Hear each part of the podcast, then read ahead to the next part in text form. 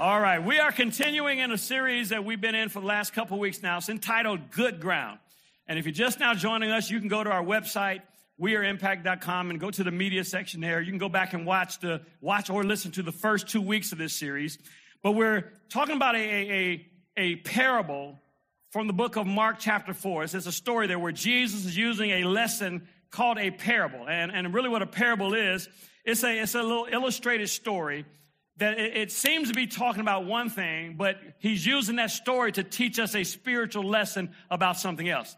You might have heard during the video announcements that coming up in November, we have something that we get really excited about here at Impact Church. It's called At the Movies.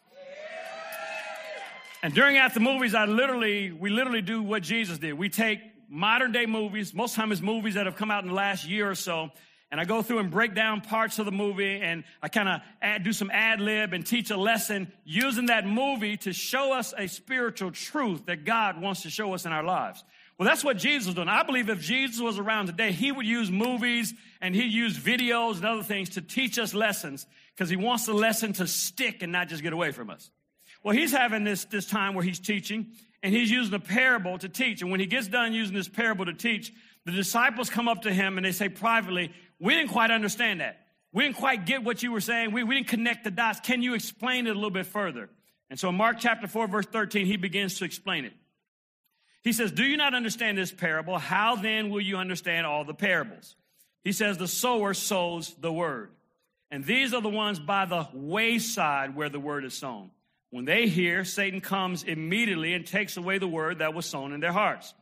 These likewise are the ones that are sown on stony ground but when they hear the word, immediately they receive it with gladness, but they have no root in themselves, and so they only endure for a time.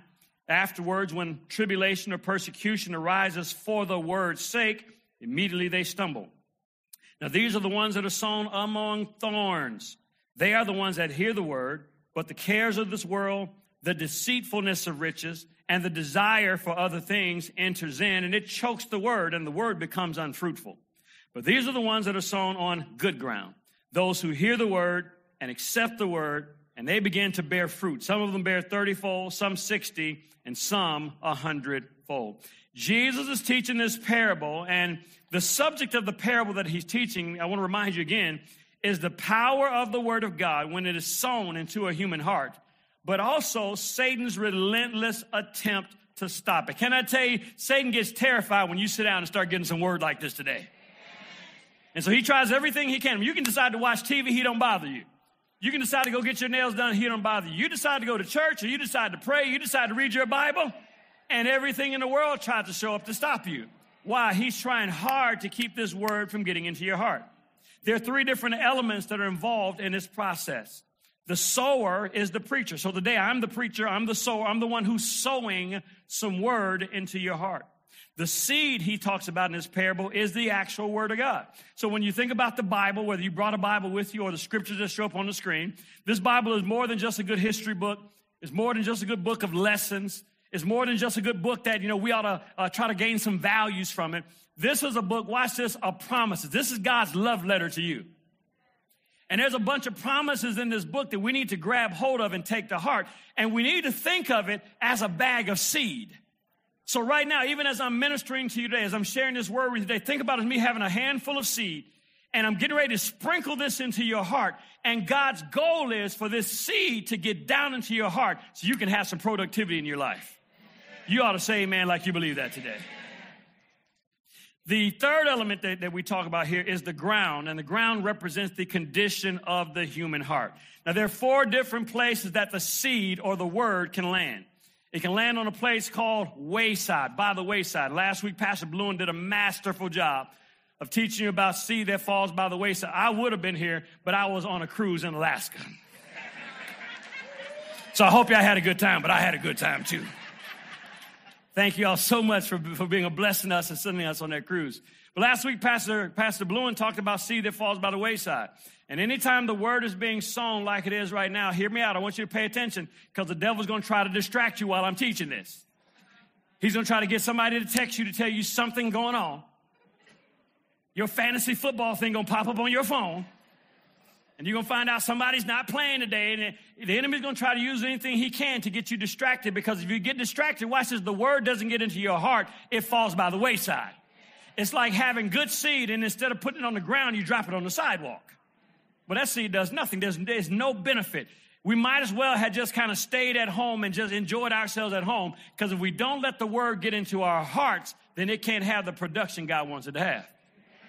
Well, the second place that the, the seed can fall is on stony ground. We're going to talk about that today. The third place is on something called thorny ground or, or um, among thorns. And then the best place of all is what we started off talking about, which is good ground. Every one of our hearts today, hear me out, is either going to be a heart where the seed is falling by the wayside or we got a heart that is falling on stony ground. We've got a heart that is falling among thorns. Or my prayer is we've got a heart that has grown to become good ground. Because when our heart is good ground, watch this, not only do you hear the word, but you start seeing it work in your life. Anybody want to see the word work in your life? Can I just say, we, we don't come to church just to soothe our conscience, make us feel better. We come to church with an expectation. If I hear the word, if I do the word, if I put to practice what God has said, come on, somebody, God's got a plan for my life that's better than the one I'm walking in right now. And we want to start seeing more production in our lives. We started off the first week giving you the ultimate goal, which is good ground. We told you what that looks like. You can go back and, and listen or, or watch that message if you didn't catch it. Last week we looked at what happens when seed falls by the wayside. And as I said today, we're going to tackle seed landing on stony ground. So let's go to Mark chapter 4 again. I want to reread two verses and highlight a few things as we read it. Verse 16 and 17 says, These likewise are the ones or the seed that is sown on stony ground. Everybody shout stony ground. Stony ground. Now everybody shout stony ground. stony ground. Who, when they hear the word, immediately they receive it with gladness. In other words, they hear the word they go, Oh, that's good. Ooh, praise God. Come on, preach, Bishop. Shout, praise God, hallelujah. Oh, that's the best word I've ever heard. I've learned more in this church in the last two months than I learned in 20 years going to church. That's what happens when we get the word and we receive it with gladness. And there's nothing wrong with that because that's how we ought to receive the word. I said, that's how we ought to receive the word. In fact, somebody ought to be shouting, Preach Bishop right now. It works better when you do it without me asking you to do it. but when we receive the word with gladness, the Bible says, but the problem is they receive it with gladness. Here it is, but they have no root in themselves. And as a result of that, they endure only for a time. And then afterward, afterward means that the devil is willing to wait. He doesn't mind you being excited for a little while. He doesn't mind you coming to a new church, getting excited, talking about how great your church is, because he thinks he can wait you out. He thinks he can wait till the excitement wears off and then hit you with something that's going to get you completely off track. But I got news for the devil. He mess around and let you come to Impact Church today. Uh, come on, you better get a little bit more excited than that. Because by the time you leave here today, man, you're going to realize what you've been going through. You've been, you're going to realize why the enemy's been trying to come against you. You're going to also realize that you have what it takes to overcome every attack he throws your way. Can I get an amen, somebody? Can I get an amen, somebody? So it says, afterward, when tribulation or persecution arises, here it is, for the word's sake. Which means the only reason why the devil's attacking is because you're getting some word that's making you dangerous. I've told you before, the devil doesn't mind you going to any church. There's some churches he has no problem with you going to. In fact, he would pay the cab fare to get you there. But when you start going to a church where you're going to actually be taught the Word of God, and you become a, a, master surgeon knowing how to take that word and dissect it and use the sword of the spirit to get the enemy off of you. And not only watch this, you start getting the enemy off of you, you start helping other people around you get free too. Well, the Bible says affliction and persecution ends up showing up for the word's sake. And if we don't have enough maturity, immediately they stumble. The King James Version says immediately they are offended. Here's something I want you to note. If Satan can't keep you from getting the word, the next thing he'll try to do is he'll wait until the initial excitement wears off to see if you really made a commitment to that word. You don't mind you showing up at church. That's why I tell you, thank God you ought to, you ought to come here and, and visit. And, and I tell people all the time, don't, you don't have to join the first time you come here. I think you ought to wait a little while. You ought to make sure you can handle me because I'm a lot. I don't tiptoe around subjects, man. I'm going to give it to you straight. And everybody can't handle it. I, you know, we're, we're, we're a church that's so loving and full of grace. We're also a church that believes in giving the truth. Anybody like the truth? So I believe that you ought to take your time and make sure, you know, committing to a church is a big commitment. I think it's the second biggest commitment, or third biggest commitment after commitment to Christ, commitment to a spouse. The third biggest commitment you make is what church you go to, because what church you go to determines what words you're being taught. And it can make the difference, hear me out, between life or death based on what you have in your heart. So you ought to take your time. Watch this, but you ought not take forever. At some point after you've been visiting for a while, you got to go ahead and make a commitment. Because what happens is if all you ever do is show up and just hear the word and get excited about it and say what good message you got at church, but you never make a commitment to it, which means you don't ever go to the growth track, become a member of the church, don't ever actually take the next step and go to small group and become a part of a small group, and then maybe get plugged in and start serving, maybe go to step five. What the enemy will do is try to sit back to wait and realize that you're still just a baby. You don't have enough commitment to the word yet, and he'll try to bring affliction and persecution your way to knock you off and take you out. That's why when I first started going to our church in the Detroit church we came from in Detroit, it's called Word of Faith. My wife went there as a teenager, and then we met in college. And then we came home from, from, from uh, break in college. She took me to her church, Word of Faith. It radically changed my life. So just like some of you have an impact story, I had a Word of Faith story, man. my life got radically changed. And I had never heard a pastor, and it's, it's, sad to say it when I look back. I had been going to church my whole life. I was 20 years old at the time. I had been going to church my entire life. I had never heard a pastor stand and just teach the Bible like I'm teaching you right now. No, no, nothing against the churches I had gone to. I thank God for those that gave me a head start. But I had always gone to churches where the, the pastor would stand up. First of all, the choir would sing a, a mini concert every week.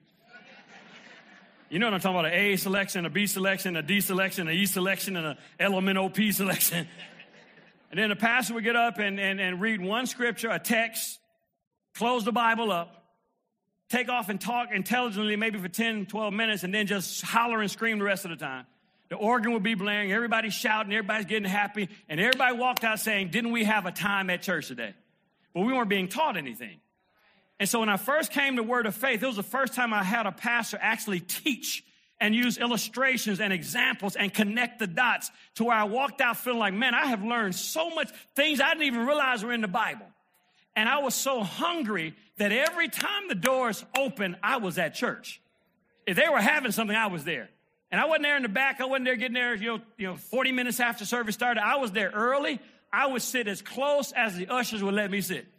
If I could get on the front row, I'm sitting on the front row. If they had that one with a bunch of reserve tags on well, I'm gonna get on the second row then. Why? Because I wanted to press in close. Come on, somebody. I'm trying to get everything God has for me. And I remember some people saying, ah, oh, he's just excited because it's new. That's going to wear off. Well, it's been 30 plus years, it hadn't worn off yet. Come on, you still out there? I remember being a little kid, man, and, and growing up in Detroit, and somewhere around like 1976, 1977, Detroit had this, this tree planting project where they went throughout the whole city and they were planting brand new trees in neighborhoods. And I remember right out in front of my house, they planted a brand new tree. If you've ever seen a, a new tree planted, it's not strong enough to stand up by itself, so they brace it up. They put these little braces on every side of it because they know that because the tree is so new, it doesn't have any roots. I'm teaching something here. It doesn't have any roots, and it's easy for that new tree to get taken out. So they brace it up because they know that if they don't brace that tree up, then if a, if a good storm comes through and a nice wind blows, that wind can blow that tree to the side. If it rains too much and the ground gets saturated, that tree can start leaning. If you have a bunch of six or seven year olds and want to see if they can move it around, like we used to do, you can move that tree out around. Why? Because it's been brand new planted and it doesn't have any deep roots. Well, now, anytime I go back home to Detroit, if I have a couple days, I usually drive around, go look at my old neighborhood, go look at where April grew up. And even though we all had those brand new trees planted 40 plus years ago, those trees that were brand new 40 years ago, if they survived, now they're no longer a little skinny tree. Those trees now have a big, huge trunk. Come on, somebody. Come on. Those trees now have some deep roots. Come on, somebody. Those trees now have big, long branches. They now have a lot of leaves. They now provide shade for a whole neighborhood. Well, see, what the devil is afraid of is that you might be a little small tree today. Because you're just getting started or you're just coming to a church where you're being taught the word. But if you hang around here long enough and you do all the things we've asked you to do for a solid year, you're going to end up having some roots that run deep and you're going to have a trunk that starts to get thick. You're going to have some branches that branch out and you're going to become shade for family members and coworkers and everybody around you is going to know that God has been good in your life. Come on and shout like you believe that's true. So, what does the enemy do? He tries to use something called affliction and persecution while you're a young tree, while you're not planted. You're excited, but you don't have any roots yet. So, he tries to find something that can get you offended, that can get you off track, get you distracted, because he's trying to knock you off your post before your roots end up getting deep. What does he use? He uses two things that the Bible calls affliction and persecution. Let me define those. Persecution is what we know as pressure that is brought upon you by people. Persecution is pressure that comes from people. Persecution is when you, you just mind your own business trying to serve God. And you got that one coworker that just don't like you for, for no good reason. And they're trying to pull out of you that old side of you that you tried to crucify. You know what I'm talking about. You know there's a part of you that is not all the way dead. He's just kind of in a coma right now and given the right stimuli, he or she can arise again. Persecution is when you got that one coworker, that one family member that just keeps prodding you, keeps talking junk. Because they, they know you're a Christian, so they believe that, that you turn the other cheek. They don't realize you struggle with that scripture a little bit. And so they constantly bothering you, constantly poking and prodding you, constantly talking about you, or the family members that they don't invite you to anything now because you, you're not as fun as you used to be in their mind. They were okay when you were coming to church, but still doing all the stuff you used to do in the world. They didn't mind that. But now that you've gotten real and serious about your walk with Christ, now watch this. You start feeling lonely. You start feeling isolated. You start feeling like I had more fun before I got saved. That's the pressure that the enemy brings upon you while you're still a young, tender tree. Because he's trying to see if he can get you to go ahead and get knocked over, get offended, give up on this journey you're on before you get strong enough to really get some deep roots. The other thing that he talks about is affliction. Affliction is pressure that is brought upon you by circumstances. Pressure that is brought upon you by circumstances. You're brand new believer or you're brand new to the church and you're getting plugged in, you finally start to meet some people, you start serving, then all of a sudden you start having all this stuff happening in your family when, you when your kids start acting crazy and you start getting hearing rumors at work that they may be laying some people off and you, you, the, the, place you've been living in, everything's been going great, but all of a sudden the, the owner decided they want to sell it. Now you got to figure out where you're going to live. And, or you, you, you, you go to the doctor for a routine checkup and they think they might see something and, and your money starts getting funny. And, and before you know it, you start having all this pressure. It feels like the walls are closing in on you. And what the enemy is hoping that you will do is go back to whatever vice you used to turn to when you got hit with pressure. He's hoping you'll go back to drinking heavy again He's hoping you go back to the drugs you used to go to. He's hoping you go back to, you know, just appeasing yourself with some kind of sex or pornography or something. He's hoping he can get you to go back to something that you used to go to. And what he uses is pressure. And the pressure that he tries to apply to your life is ultimately designed to get you to give up and quit. Come on, pre- say amen like I'm preaching good. And what we got to do is not be ignorant of his device. We got to know what he's trying to do and not let him get away with it. Because the Bible says if we don't understand what he's doing, we could end up being offended. The word offended comes from a Greek word, scandalizo. It's where we get our English word scandal from. And it means to entrap, to trip up, or to cause to stumble, or entice to sin or displeasure. So he thinks he can put enough pressure on you to get you tripped up, get you enticed, get you heading in a direction, that cause you to mess up because he thinks if he can get you to mess up, then you're going to feel so guilty. You're going to stay away from church. You're going to stop returning people's calls. Come on, talk to me, somebody. You're going to get into bed and be depressed for a while. Going to go back to the, the lifestyle and habits you used to have before you came to the things of God. And he's hoping he can get you to go so far in that direction that he would have just plucked up this tree that would have been a big tree down the line, but he's trying to take you out while you're still a small tree. Let me read to you Mark chapter 4, verse 35. We already read earlier in Mark 4. And earlier in the chapter, earlier in the day, Jesus teaching his disciples this lesson. And later in that same day, watch this, they get a chance to act on what he just said. So watch this. He's teaching them the lesson early in the day. Later on that same day, the devil comes for the word's sake to see if he can get them to let go of that word. I'm, I'm telling you because it's early in the day right now.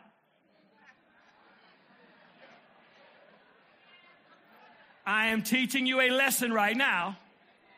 And there's a good chance that before you get to the parking lots, the enemy's going to come and test to see if you really have grabbed hold of this word or if you're going to let some pressure get you to let go of what God just taught you. Mark chapter 4, verse 35. On the evening of that same day, everybody say the same day, Jesus said to the disciples, Let us go across to the other side of the lake. Jesus issued some word. The word he says is, We're going to the other side of the lake. How many know that anytime God gives you a word, there's enough power in that one word to, to deal with any challenges that come against you? So Jesus says, Let us go to the other side of the lake. So they left the crowd. They got into the boat that Jesus was already sitting in. They took him with them. Other boats were there too. And suddenly a strong wind blew up. The waves began to spill over into the boat so that it was about to fill with water. Jesus was in the back of the boat, sleeping with his head on a pillow. The disciples woke him up and said, Teacher, don't you care we're about to die? Jesus stood up and commanded the wind and said, Be quiet. Then he said to the waves, Be still. The wind died down and there was a great calm. Then Jesus said to his disciples, Why are you so frightened? Do you still have no faith? Notice that the Bible says that Jesus issued a word which is, let's go to the other side. And isn't it ironic or not that as soon as he issues word, let's go to the other side, a storm shows up to try to stop them from going to the other side? That's because, hear me out, anytime God starts putting word in your heart, the enemy's got to show up to see if that word is really getting planted all the way or if it's just sitting on the surface. And so he shows up for the word's sake. Yes, the reason why some of the problems you're going through right now are happening is because you've gotten committed to the word and the devil's trying to test to see if you're going to really stay the course and stay with the word. That's why when you start getting word on finances and prosperity and how God wants to bless your life, the enemy will show up with a financial crisis try to attack you in your finances to see if you're going to stay with tithing, stay with doing what the Bible says, or if you're going to go back to doing it the way you used to. You ought to say, man, like I'm preaching good. You start getting the word on long life and, and how God wants you to, to be healthy. And enemy will try to show up with a, it might be this going on. Why? He's trying to see if he can get you so discouraged, so depressed that you stop pressing in. He always shows up for the word's sake. Listen to this. The ultimate goal of pressure in life is to shut you up and to slow you down. That's the reason why we've got to learn how to trouble our trouble. Well, you got to push back, trouble your trouble. in other words, since we know that pressure is coming after we receive the word, and we know that we're not going to give up the word, we got to train ourselves on how to overcome and win over the pressures of life. Because something that happens when the pressure shows up and you do it the word's way instead of your own way, you start to develop deeper roots. Every time you have a problem, a challenge, a pressure that shows up, and you do it the word's way, you make it to the other side, your roots get deeper. And then you go through something else, and, and instead of panicking, instead of quitting, instead of getting depressed and giving up on God and stop coming to church and, and, and stop returning people's calls, you, you press through it, even if you got to cry your way through it, but you do it the word's way, you see that God is faithful every single time.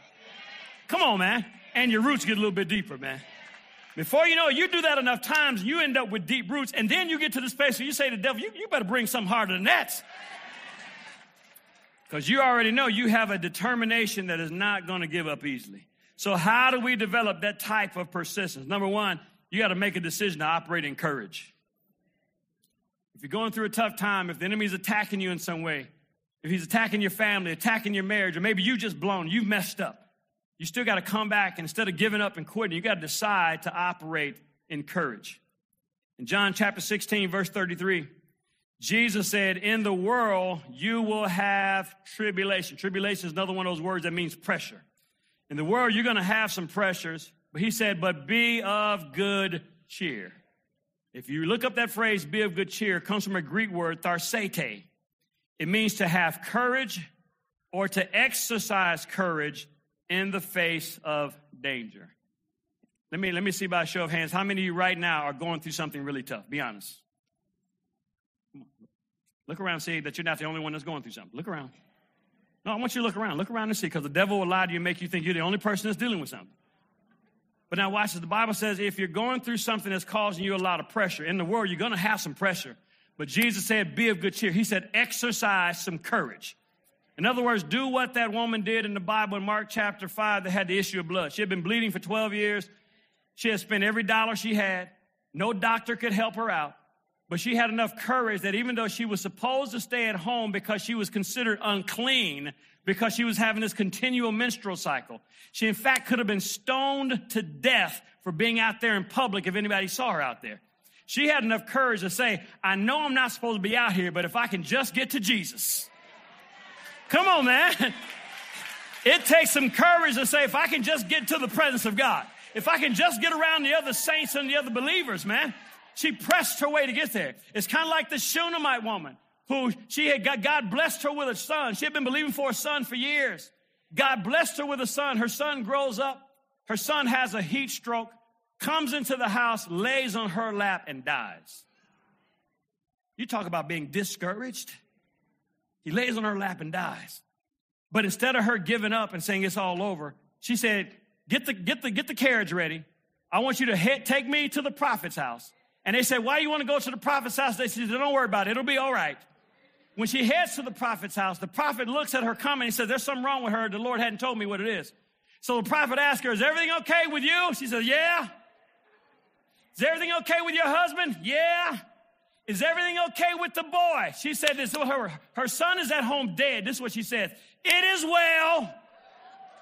How many know it takes courage to declare that things are well when it's not well? Uh, you, are being too quiet today. You're being too cute. Just how many know it takes courage to call those things that be not as though they were? It takes courage when your whole world is falling apart to still shout and praise God. It takes courage to come to church when everything in you wants to stay at home and get into bed, man. You got to make a decision. It doesn't just happen naturally. You have to decide to operate in courage. It is a decision you make. Understand this courage does not mean an absence of fear. Courage means, it means refusing to let that fear dictate your actions. Courage means I'm getting up anyway. I don't feel like it, but I'm getting up. Courage means there's nothing funny. I'm going to laugh anyway. Ha, ha, ha, ha, ha. Courage means I feel like crying, but instead I'm going to lift my hands and sing some worship songs. Courage means everybody has forsaken me and walked away from me, but I still got God on my side, and that's enough. I'm going to still bless them. It takes courage if you're going to press through the pressure.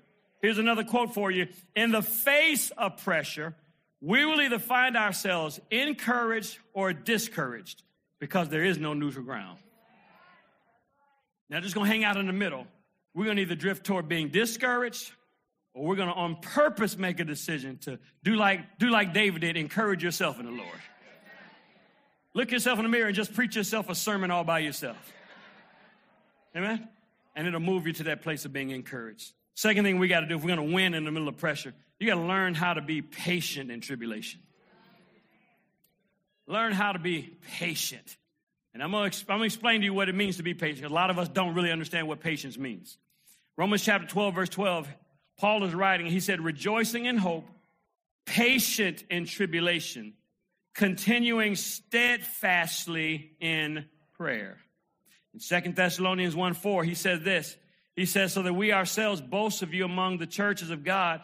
What are you boasting about, Paul? I'm boasting about your patience and your faith in all of your persecutions and in all of your tribulations that you endure. Paul says, I'm bragging to everybody.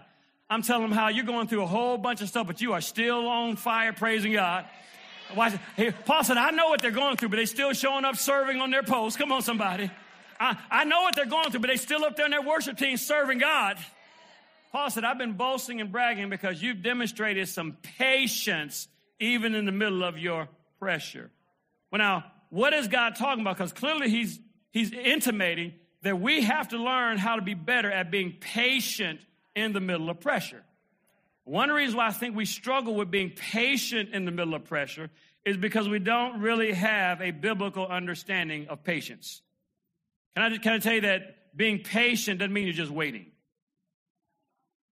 I mean, uh, if there's something that you don't have control over that you're trying to make happen and you don't have control to make it happen, you have to wait. So that don't mean that you're being patient. That means that you're being forced to wait. Let me, let me tell you what patience means. Patience means more than just waiting, it means to wait well. I mean, a lot of us don't wait well. Even in the natural, you don't wait well. Some of y'all are the people that call in and call them every 30 seconds. I thought you was on your way. I just text you like 42 seconds ago. Well, patience means to wait well. In fact, if you look up in the, in the Old Testament, the Hebrew word for patience is hupomene. Hupomene. And it means cheerful or hopeful endurance, which means I'm not just enduring, but I'm enduring with a cheerful disposition.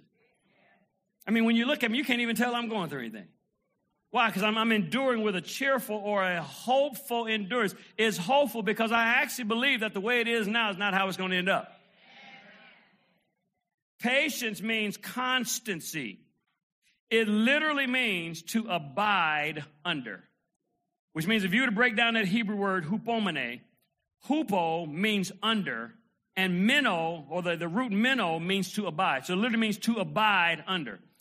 And it, it means to continue living the same way despite your circumstance.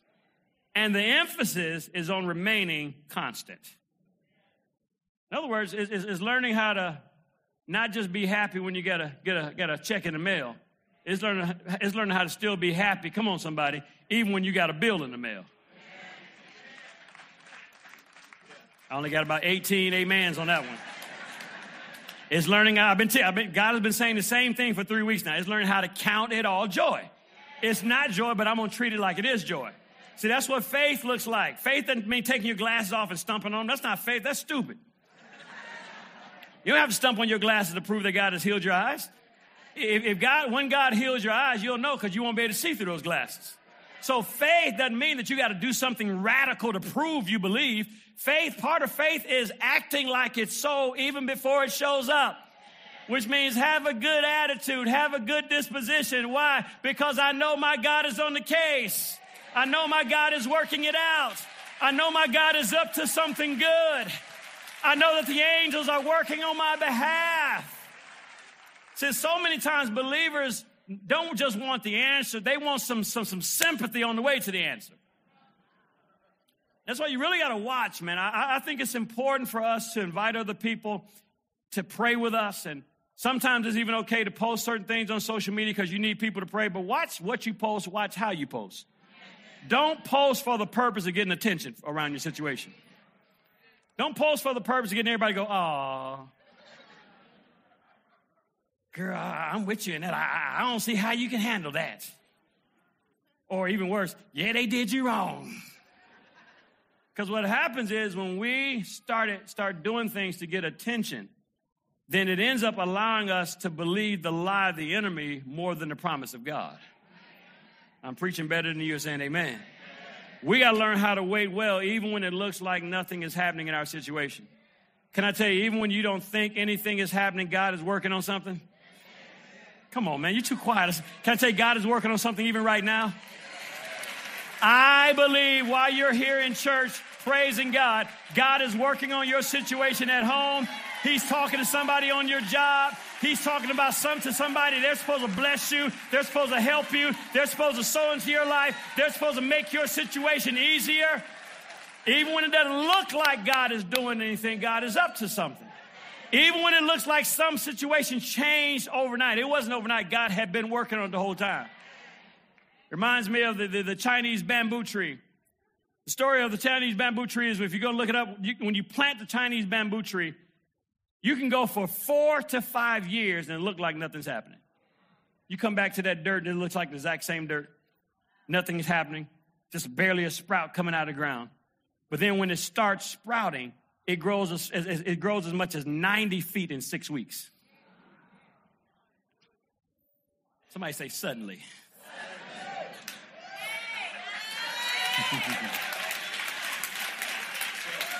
Well, that's going to hit in a minute. Some of you have been believing God for four or five years for something, maybe seven or eight years for something, maybe nine or ten years for something. But I'm here to tell you there's a suddenly getting ready to hit your situation. And what it looked like was going to take forever is getting ready to suddenly come up out of the ground. Suddenly you have production. Suddenly you got some healing.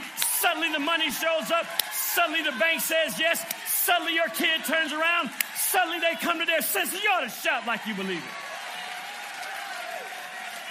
What the devil tries to do is to get you focusing in on what it looks like right now instead of having your heart wrapped around what it's getting ready to become. Third thing you got to do is refuse to give the pressure more credit than it deserves. Stop giving it more credit than it deserves. Stop praising the problem and start praising your God. In 2 Corinthians 4:17, this is Paul talking. Paul said, For our present troubles, watch this. He said, they're small and they, they're not going to last very long. Yet they produce for us a glory that vastly outweighs them, and that glory is going to last forever. Paul called his trouble. They asked him, How you doing, Paul? He said, Yeah, I got a few things I'm going through, but it is small. It's not going to last long. Paul, I heard, I heard about what happened when you were in Thessalonica. Are you okay? He said, Yeah, it's just small. It's not going to last long. And that, that doesn't make any sense to you. That doesn't really move you until you go back and read what Paul went through. If you go back and just read 1 Corinthians chapter 11, do it later on what you'll find is this is what Paul said. Paul said he was repeatedly put in prison. Not once or twice. He was constantly being put in prison, not because he stole some or murdered somebody, but simply for preaching the gospel. He was whipped by the Jews over and over. He said five times they gave me the, the maximum 39 lashes they can give me. I mean, he's talking some Kunta Kinte kind of stuff. Getting beat. He said three different times they beat me with rods. He said there's, there's several times I says I was stoned. I don't mean that kind of stone. I mean hitting the head with a rock stone.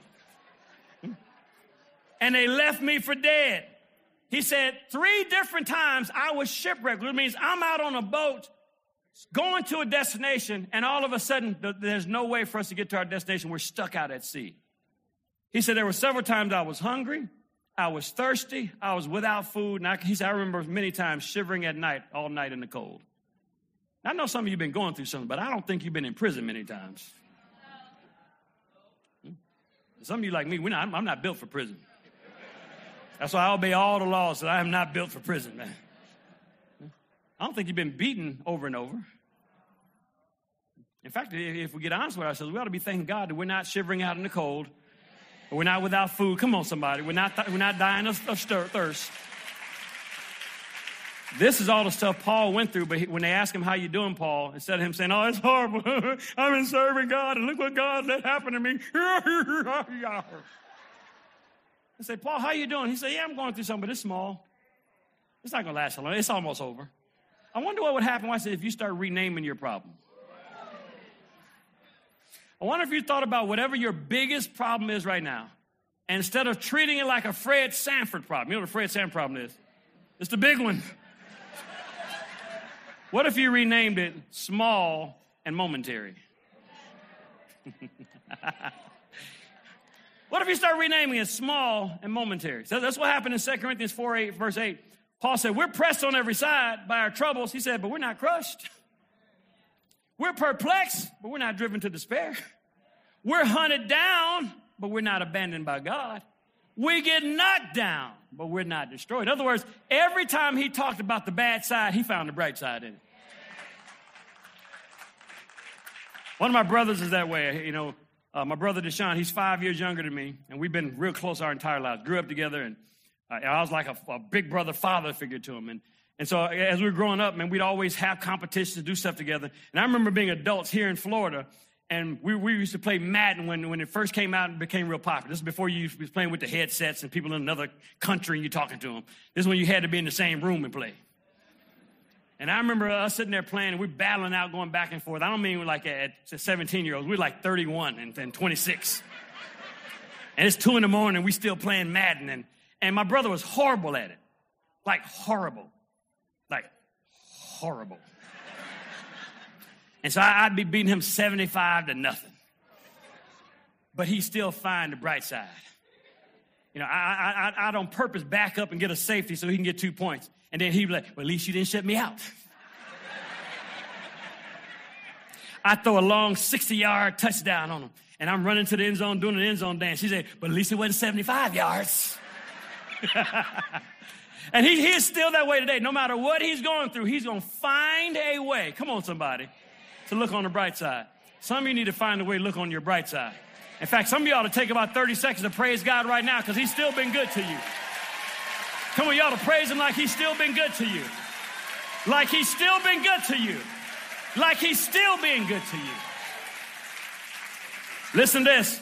The pressure you're facing may not be light when you compare it to your strength, but it is very light when you compare it to God's ability. Amen. Here's the last one. You got to realize that you are anointed to deal with pressure. Realize I'm anointed to deal with this. I can handle this. Stop saying I can't take any more of this. Yes, you can. You're anointed to deal with it. It's not God bringing it on you, but you have an anointing on you to deal with it. See, in Luke chapter 4, verse 18, Jesus said, The Spirit of the Lord is upon me because he has anointed me to bring good news to the poor. He sent me to proclaim the captives are going to be released, that the blind are going to see, and that the oppressed are going to be set free. Jesus said, My anointing is not so I can sit around and talk about how anointed I am. He said, I'm anointed to deal with pressure caused by poverty, brokenheartedness, bondage, blindness, and people that are bruised and hurt. See, as Christians, we got to recognize that the anointing that we crave so much, it puts us in a position where we have opportunities to attack pressure. We attack pressure in our own lives, but also we can attack pressure in the lives of the people around us.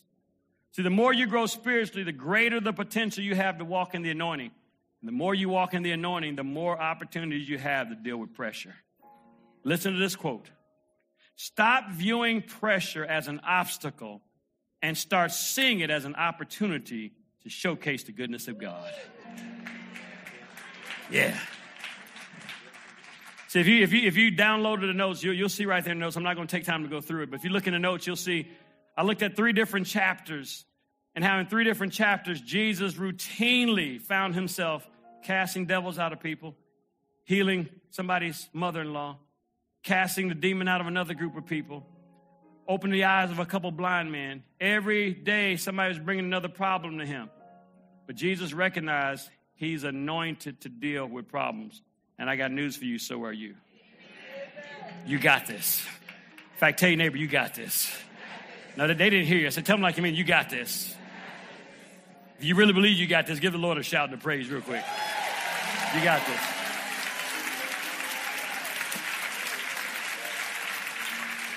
Last thing I want to leave you with is this. The Lord specifically told me to, to, to give you this today. Yesterday, I was at home and I'm just kind of relaxing and watching a little football. And my youngest son, Kazan, who's ridiculously independent and takes care of his own business, he decides he wants to put some room darkeners up in his room. So he goes to Target. I tell him how to measure it out. He goes to Target, buys it with his own money, and comes home to put his room darkeners up. And I'm laying there watching the game. He didn't ask me to help him, so I didn't volunteer. So he goes upstairs to his room, and after being up there about 15 minutes, I hear this. Bang, bang, bang, bang, bang. And it stopped for a few minutes. Then I hear. I'm like, it don't take all that to put no room darkness up. So finally, I go upstairs and I walk in the room. The room is dark, first of all. so he's doing all this in the dark.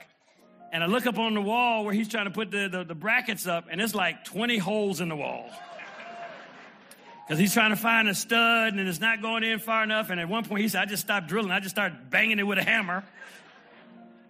I said, son, I can help you. So I, I show him how to measure the hole out right, how to find the stud in the wall. And the one he had been working forever to put up, we got it put up real quick. Then the other one we put up, it took about 10 minutes to put it up. And he had a mess all over the place from all the sawdust and everything. And I finally, you know, I said, son, you know, what are you doing? Why didn't you, why, why didn't you just ask me to help you? He said, well, I figured you would hear all the noise and eventually you come up here.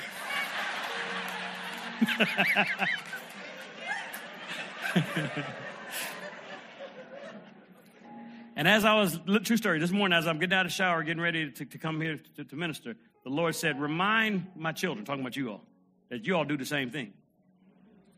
You sit around and take something in your life that is easy for him, you make it hard for you because you're trying to do it all by yourself. Not realizing why it says, You have a father who could help you with that if you just open up your mouth and ask Him to come on in and help me, Daddy. Come on, you ought to praise. That's good. You ought to praise God. You ought to praise Him. You ought to cast the care over on Him. Stop trying to handle it all by yourself. Now, if you would grab that card that we told you about, that response card.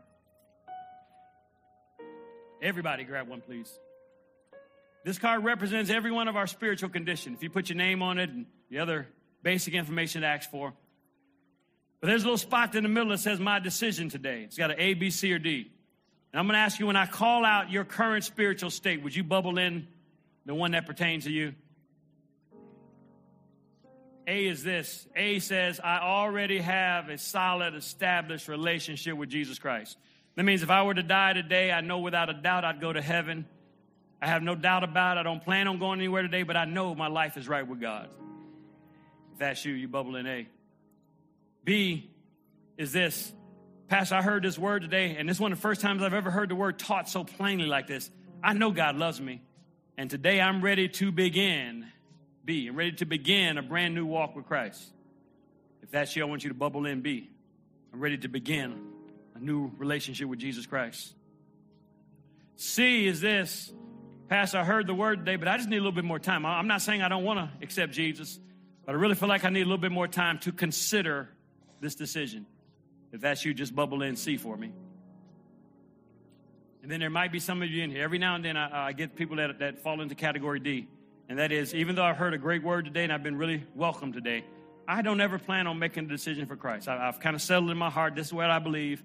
I don't ever plan on making a decision for Christ. If that's you, would you still have the courage to bubble in D, put your name on it? We're not going to harass you. You can just put your first name if you want to. But I'm going to hang on to your card personally. I'm going to pray for you all year long. So I'm believing God that God's going to still protect you and watch over you and keep you. So if you already have a relationship with Christ, bubble in A. If you're ready today to begin a new walk with Christ, bubble in B. And I'm going to pray for you in just a moment. If you need more time to consider, bubble in C. And if you don't ever plan on making that decision, would you just go ahead and bubble in D? Take a moment right now to do so. And in just a moment, I'm going to lead those that have bubbled in B that are ready to start a new walk with Christ today. I'm going to lead you in a prayer that's going to change your life forever. And then on your way out, we ask everybody to deposit those cards into the baskets that the ushers will have as you exit today. Every one of you that bubbled in B, I want you to whisper this prayer right there at your seat. Everybody bow your heads for a moment. If you bubbled in B, just whisper this at your seat. Say, Dear God in heaven, thank you for loving me. Thank you for sending Jesus to die in my place. I know he paid the price of my sin and you raised him from the dead, but I believe he's alive right now. Jesus, come into my heart now. Save me and forgive me. Make me brand new. I surrender my life to you for the rest of my days. And according to the Bible, I am born again. Amen. Come on, Impact. Put your hands together.